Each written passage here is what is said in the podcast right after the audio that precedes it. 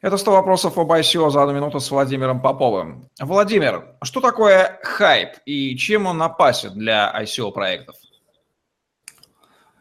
На самом деле, э, если не вдаваться в подробности, что такое хайп, я скажу, что хайп с моей субъективной точки зрения означает э, приход в зону ICO э, людей, которые, с одной стороны, хотят очень много и быстро заработать, а с другой стороны, людей, которые хотят на этом как-то нажиться. И вот этот спрос искусственный и искусственное предложение, они рождают э, такое понимание, как 675 тысяч процентов доходности по ряду проектов, такие как 10x. И, в общем-то, э, это приводит на рынок э, так называемый слабые руки, о которых я уже говорил в одном из выпусков.